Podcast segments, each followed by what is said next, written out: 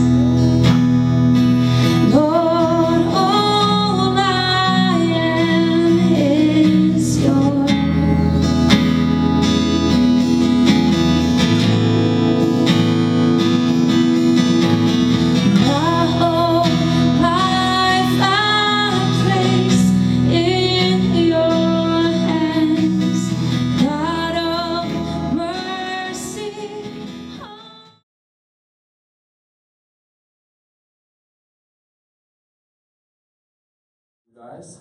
Um, one of the mandates that I got this year was that I must lead free people, and I'm going to be leading free people. And I was like, Lord, what does that look like? And I'm going to try to dissect some of that tonight.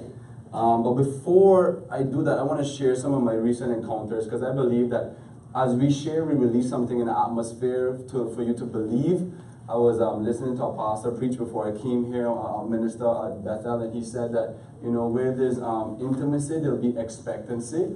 Um, and I believe that when you get intimate with God, when God becomes so real to you, you want to expect. If God is far from you, you don't expect anything, you know. And and I'm believing also that there's a there's a thing in the Caribbean that we just generally believe in God, but we don't expect anything. We believe God, I know God, but we don't expect Him to change our lives. We don't expect Him to make supernatural provision for us. We don't expect Him to heal us. And so there's limited expectation, but we believe. And I've been looking at the scriptures, and a lot of times when people believe, like even when somebody didn't believe, here we to ask Jesus, increase my, um, um, help me my unbelief. It actually means help me my faith. And so anytime you find yourself in a position where there's no faith and no belief, ask Jesus, in- increase my faith in the circumstances. And I guarantee you that God will do that. Um, I want to share something um, about uh, two weeks ago, Vanessa. Um, she's not here tonight. She said, bless you guys. She's catering. Um, Vanessa's been with the church for like two months almost. Um, she's from Canada. I think she's from Asian descent, but she's a strong gift of prophecy and she's bold with the love of God in it. And um, she prayed about two weeks ago on a Tuesday that we will be a prophetic church, that we are a prophetic church. She declared that. And um, Dorothy said, receive it. You remember that, guys? And, um, and she also prayed that we would get dreams and stuff. And, and recently I've been getting dreams. Um, and I've been getting dreams that don't go away. Not bad dreams, just dreams that just God just put his finger on something. And I just want to share with you, the guy said he would come in tonight, but he's not here. So I'm going to just leave his name blank, but I'll tell you the scenario. I'm somebody that I know personally, but don't have that much in contact with, had a birthday about five days ago. And I saw when you go on Facebook, you see the person's, um, you know, um, happy birthday, and everybody post a picture, whatever. And I was just like, I didn't even wish him happy birthday, so it didn't really get on my radar too much. But I had a dream about four nights ago about this person.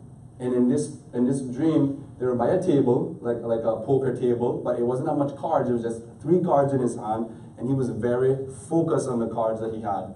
And I called him up and I was bold all day from morning. I was thinking about this and I'm 8.30 last night. I was like, let me call this guy, but let me set the tone so he don't be so weird. So, uh, so it don't be so weird somebody call you, a mother man call you and say, I had a dream about you. Richard, if I call you you never talk to me like four years or three years, how would you feel? Felix, I had a dream about you. Eh, time out, brother. I don't go that way.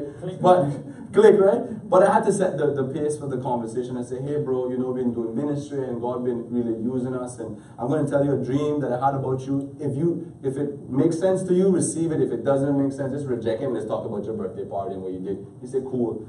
And I told him, I said, in this dream, you were sitting by a table. Do you play cards? He said, no, I don't play cards. I'm not even good at cards. All right. I said, well, this is going to make sense then. I said, let me ask you a question. Um, are you going to be making, are, are, do you have three decisions, I said, that you have to make right now? And he paused for like a good half a minute. And I was like, wow, that's crazy. And, um, and he said, Felix, continue. I said, okay.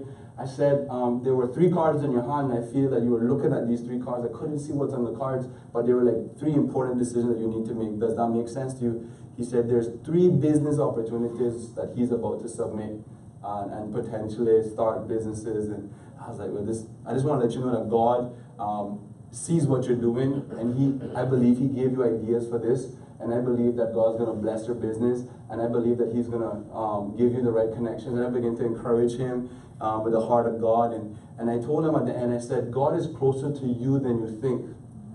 You know, because sometimes because we're not in a relationship with God, we feel that God is far from us. No, God is so near to us. And the Bible says that his hand is not short, that he cannot save or within reach, right? Um, when Jesus Christ was preaching, he was always preaching that the kingdom of God is within reach or at hand. And so I blessed him, and then um, I encouraged him to come. And, and, he didn't come, but that's okay. Um, I also been, um, been been struggling, not struggling, but remembering this number. Um, when I went to Church of God, like two weeks ago, three weeks ago on a Sunday, this number came in my mind, this 4215. And I see some new faces, so I'm gonna take a risk. I, does that number make sense to you guys? 4215. and you could give me some feedback. 4215. Can I tell you what I think it is? And then some somebody can help. I, I think that it could potentially be that the person may be born um, on February 4th, um, or the person might be 42 and the birthday is potentially um, 15, like my birthday is December 15. Does that make sense to anybody that somebody is 42, um, their birthday is 15? I just write it down as I say it. And, um, or does February 4th mean anything? Anniversary, birthday, nothing. If it doesn't make sense, just reject it. I just try nothing, you know. It's okay, it's all right. Um, anybody? No? Kids, okay.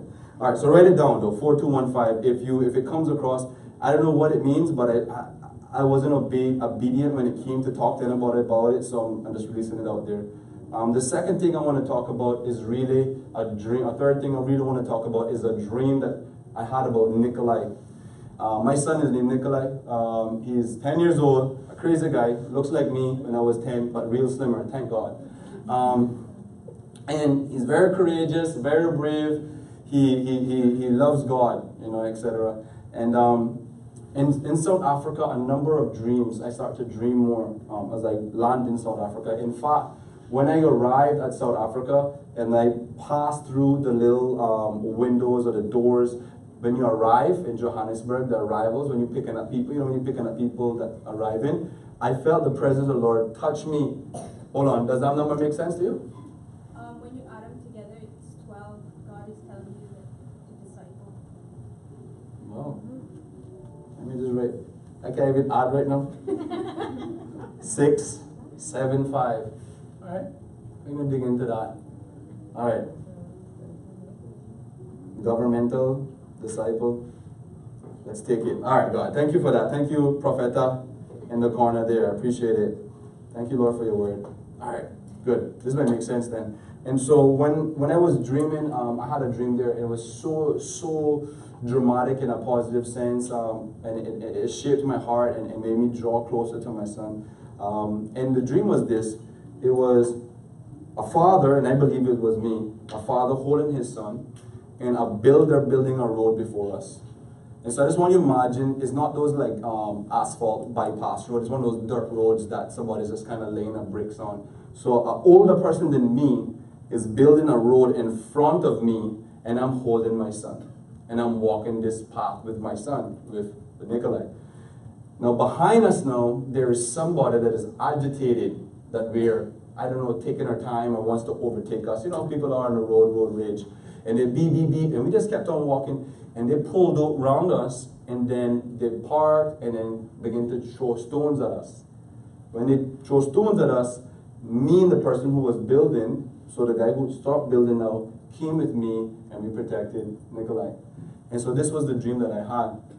And I'll tell you what I think. Um, I think that stones are accusations. You know, when you stone somebody, you accuse.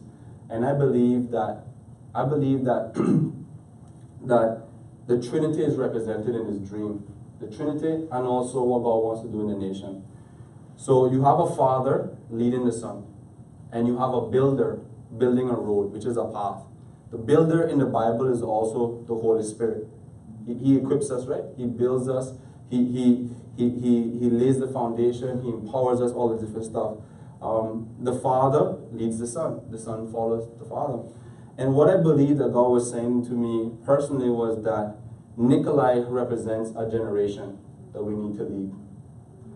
And the person before us represents the Abraham. I believe in the Abraham, Isaac, and Jacob generations. I believe that the generations should work together.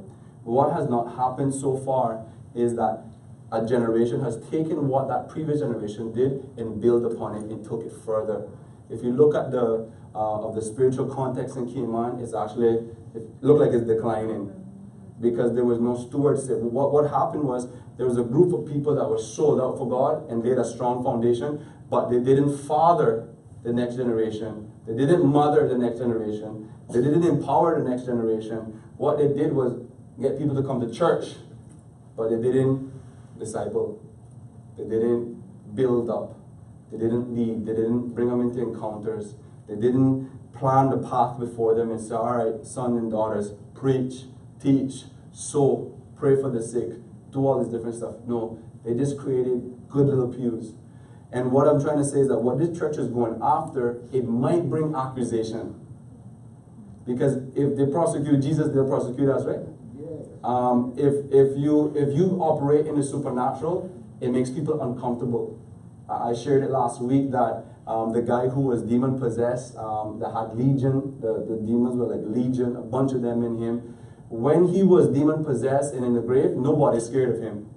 You see, when he get free by the power of God, people like, I gotta get out of here. Why? Because people expect you to continue in your mess. People don't expect you to be free. But when people begin to get free, accusation will begin to come. Accusation will begin to come and say, You're not truly free. You got this little spot there and I take off. Let me throw the stone at you. Oh, no, no, no. You know, and it's that idea and those thought patterns that begin to release. And so as I begin to see this dream, my job as a father in the house is to protect what God is doing, is to defend what God is doing, is to be my brother's keeper, and for you to be my brother's keeper because in community, in relationship, I learn from you, you learn from me, and we grow together. But if we isolate ourselves, then guess what happened? We would actually accuse our own self. But when we get closer and we say, Richard, what do you mean by that? And you hear the heart of Richard, or you hear the my wife heart, or hear somebody, you actually give us grace and we actually learn, and we can make a space as pretty as this. This didn't just come because I thought of it. It, it, it came because you ask people questions. What do you think about this? How can you do this? And then collectively, guess what? If we work together, God gets the glory, right? And so, as I begin to think about this thing about free people, I begin to think about, well, what is the number one thing that free people need to know? And I believe that the number one thing that free people need to know is that they are accepted. If you don't feel accepted in the arms of God, you're going to walk around with a spirit of rejection and offense. In the Bible, when, when Paul was, was reached by God in the road to Damascus, and, and for 14 years, God began to reveal revelation to him, and he talks about his journey in Acts. He wrote to a, a group of people in an area called Galatia, um, Asia Minor, I think, around that area there, and it's the book of Galatians. And when you read this book, you read a heart of a father that is perplexed by the errors of his kids that went back into legalism and religious. So he, he opens up and he says this, he's like, who bewitched you? You started out in the spirit. You started out knowing that you are forgiven, that you're set free, that you're whole, that you're accepted. And then all of a sudden, somebody comes and slither in your conversation and say, Boy, Sarah, you're not really free now. Felix, you're not really free now. And they begin to list what freedom looks like, this process of unattainable uh, measures that they promote and they subject to you. And he's talking to these people and he says to them, Listen, who bewitched you? When I came, you received the gift of the Spirit. When I came, you got adopted as sons and daughters. When I came, the Holy Spirit was working in you. Who bewitched you? Because the religious spirit doesn't care if you grow and reflect Jesus. They just want you to have some form of godliness. They just want you to look, look the part and get the church jargon, but they don't want you to really come in freedom. And so what happened was he had to write to these people and he shares his heart. One of the things he shares with them is in Galatians chapter 5. You want to turn there real quick? Turn there real quick. I'm going to read from the Passion Translation. Going to be quick because I want to share those dreams and write down those things. And thank you for that revelation, Gina and Trisha the back there. Galatians. When you get there, say amen. Galatians 5. I think the first verse it says, let me start out. Galatians 5, verse 1, it says, Let me be clear. I'm reading from the Passion Translation, but just follow. Let me be clear. The Anointed One has set us free, not partially, but completely and wonderfully free. we must always cherish this truth and stubbornly refuse to go back into the bondage of our past. Let me repeat it again. In the Passion Translation, this is why it says like a devotional translation. Let me be clear. The anointed one, Jesus, has set you free, not partially, but completely and wonderfully free. We must always cherish this truth and stubbornly refuse to go back into the bondage of our past. Now, this is what people are believing. People are believing that we're sinners saved by grace. But in 2 Corinthians 5, it says, if you have come to Christ, you are new creation. You're no longer a sinner saved by grace. You're now a saint. And now you have a new a newness in you, a new, a new creation that never existed before. It's not like going into Nike and buying a new pair of shoes. No, it's like, you know, before there was an iPod, there were cassettes. It's a new invention. And so, what God has done through Jesus Christ and released His Spirit for us to be born again, like He told Nicodemus, it's something new. And so, they partake in this newness, and He says, do not go back to traditions or ways to get righteousness from God. Am I against tradition? No. What I am against is trying to do things in the flesh to gain God favor. All we can receive it is by faith through grace. When I begin to look at freedom and I said, well, well what, what, what are we free from? The Bible says that we are free from the bondage of sin and death. It says the wages of sin, uh, of death.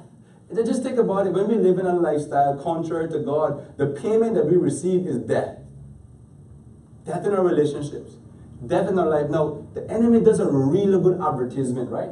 He tells you all this. This is the brand new car, and you could just sign up with 0% down, no financing. And then you just hear these little, you know, little lines at the bottom that you can't see. And if you go, to call me now. That's all he does with your life. He doesn't tell you that those fine prints gonna mess you up. He doesn't tell you that you're coming into a greater bondage than you ever experienced when you follow him. He just gives you a good little marketing slogan. The enemy comes to kill, to steal, and destroy, but the Bible says he comes to give life and life abundantly. So when I think about freedom, I think about the freedom from sin. Now, Adam didn't have a sinful nature, but he sinned. So it doesn't mean that sinners can't sin. It just means that we don't drive it automatic. We're free. Because the anointed one has set us free once and for all. How do we receive that um, freedom? We receive it by, by faith. I was speaking to Nikolai and Suley a couple of days ago, and I was saying, if Daddy, he was just talking to me, and he said, I want an Xbox. I said, Daddy said, I had an Xbox for you right now. What would you do? I come and get it. So here's the church. God says, You're the righteousness of God through Christ Jesus. God says, I am in you and you are in me, and the kingdom of God is within you. And we're seated in heavenly places above all principalities, above all, all powers and all different stuff. He tells us that. But we say, Daddy, I want that. Well, it's yours. Come and get it. How do we get this? How do we get this inheritance? We appropriate it by faith. Now, in the Bible it says that, you know, or even in, in law, you know, if if you pass away and your heir is younger than 18 years old, I believe, you have to create a trust or somebody to ensure that when they come of age, they get it. In the Old Testament, was just that. God always intended us to have a wonderful relationship with Him, but it was, it was a law, it was put in place until we grow up. And when Jesus Christ came on the scene, He allowed us to get back in a relation, right relationship with God. And that no longer are we distant, because what sin is, is we're missing the mark. Even in our best days, the Bible says it's like our, our righteousness is like filthy rags. So but think about that movie Brave with that young lady, you know, and she pulling back her arrow and everybody else missing the mark, but she hitting it. But we missed the mark in our best day, and God restore us to his glory through Jesus Christ. In Colossians 2, got five minutes. In Colossians 2, verse 14 to 15, I want to read this. Colossians is an awesome book. Read Galatians too, but Colossians is an awesome book because it deals with the supremacy of Jesus. And we live in a world that doesn't really talk about the supremacy of Jesus anymore. They just talk about the supremacy of tradition and religion. And in Colossians 2, let me find this. When you find it, say amen. Amen. I should be on my iPod. All right, got it here. Colossians 2, verse 14 to 15. I'm going to read from the Passion again. It says, He canceled out every legal viol- violation we had on record, an old ar- arrest warrant. That's awesome. He canceled out every legal violation we had on record and our old arrest warrant that stood to indict us. He erased it all our sins, our stains, our soul. He deleted it all. They cannot be retrieved. You should underline that. They cannot be retrieved. Your past cannot be retrieved in Christ. Everything we once were in Adam has been placed onto his cross and nailed permanently there, permanently there as a public display of cancellation. So I want you to think about on your worst day, and God says, On your worst day, I loved you and I died for you. And now because you received me, I no longer remember your record. You the fool that going back to it every day. I'm not going back to it. You're the one that allowing people to accuse you now. Don't walk in shame. I've blessed you. I've encouraged you. I've given you my spirit to you. I call you son and daughter. You sit at my table. You get fellowship with me. Don't worry about that stuff. And so, what does the Bible say? The accuser of the brethren, what he's doing? He's bringing back our files. You remember this day on February this and March this, and you just got to tell them the blood. The blood. You see, what we have is that in the church we have a lot of information. So you have everybody study your Bible. I believe in reading your Bible. But if this Bible is not a revelation to you, it has no power. It's just a word, just like any other book. But if you're not acting upon this in faith and it doesn't be a part of your spirit, it's not a revelation, there's no power. The enemy knows the Bible, he'll actually trick you with it. So he's saying to us right now, he's saying, You cannot, I can't even go back there in my mind about your worst day. He says, Everything we once were in Adam has been placed onto this cross, nailed permanently there as a public display of cancellation. Verse 15 says this Then Jesus made a public spectacle of all powers, all the powers and principalities of darkness, stripping away from them every weapon and all their spiritual authority and power to accuse us. So he says this I no longer remember them. And guess what? The enemy can't even recall that to put before you because I have dismantled him. I have taken away that authority in your life, but you need to see it, you need to believe it receive it. And it says, all the stripping away from them every weapon and all their spiritual authority and power to accuse us. And by the power of the cross, Jesus led them around as prisoners in a procession of triumph. He was not their prisoner, they was his. I want you to think about this freedom that God brings you in. This is what God does. He frees you spiritually as you're born again. You know, we're free born again. When we're free born again, guess what happens? Our soul still needs to be renewed. How do we renew? When we put more God in. We're free. We cancel and everything. But God wants us to receive and believe and stand up on what He says and who He says we, we are.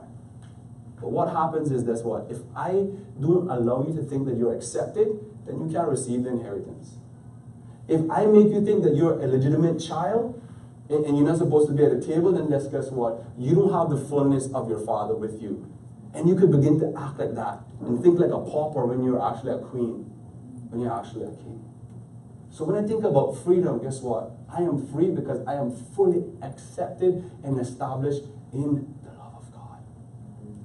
And I am no longer a slave to sin. But my whole body and my mind is being used as an instrument of righteousness.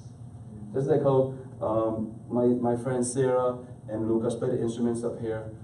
Your body, your entire being is being used by God. Now, here's what I want to tell you this. You need to renew your mind and how you think. The Bible says repent. Now, repentance is simply renewing your mind. I need you to believe that you are who said God says you are that you're not bondage to your worst sin and to your worst day. I had a situation over the weekend and God gave me the revelation. You had a terrible moment, but you're not a terrible person. You know how that give me peace, man? I'm not a I'm not a terrible person. I just had a bad moment. And at the end of the night, God allowed my whole family to get an opportunity to redeem ourselves. We went to the supermarket, and there was a young man there, drunk as drunk could be. He approached my wife, he knew her, and nah. I came around the back, you know, pop a beer, watching from a distance and coming close. And I noticed he wasn't no threat or anything. I already, Lucas I already like did that whole Terminator thing in my mind and no weapons and stuff, everything good. And the family went and they shopped for an hour. And for an hour, I stood outside with this guy, trying to persuade this guy to give me his keys to his car. I talked about everything under the sun. I asked him where he went to college, where, where he worked, his mother called, his mother called and said, get some eggs and some milk. And I'm like, let's go. He almost fall down going into the supermarket, walking. I respected him. I gave him like a five feet distance, uh, just in case to catch him. At the end of the day, he eventually gave in. And I look at him and like, this man is a prisoner. He's a prisoner to the, to the, to the affairs of his heart. He tell me why he was drinking. He not dealing with pain in his life properly. And I'm not judging him. I just want him to get home safe. And at the end of the day, you know what? I hugged him. I told him, best we'll check him. We didn't check on him. But I just felt that God will give me, in my worst day in a long time, an opportunity to be a friend and to be Jesus to someone. That's all God wants us to be. Today at Cimboco, that's a restaurant I go if you want to ever see me between 9 o'clock and 10, I go there. and there was this other guy that have a heart, heart problem. You know, um, he just one of those guys that making a lot of bad decisions. He's 50 years old and he's Caymanian and you know he always got a, a sob story and 80% of what he get himself into, he get, he get himself into the trouble. But guess who car he put the coffee on top of? My car. So I going out to get my water to pay the bill. Guess what? This guy pops his coffee. He said, Papa, you always help me. And I was like, oh God, now I gotta get my wallet. And he gonna know I got money. How I get out of this now? I wasn't feeling whole. I'm like, Lord, just get some money out of here. Just why me, Jesus? And I said, okay then, what's up, man? He said, boy, not working. Look at my hand. He looked like he, what he telling me is that authorities, and let's put that way, authorities actually hurt his hand, but he couldn't, he couldn't prosecute. That's the best way to explain to me. His hand is swollen and is broken. I said, well, God, I can pray for this hand.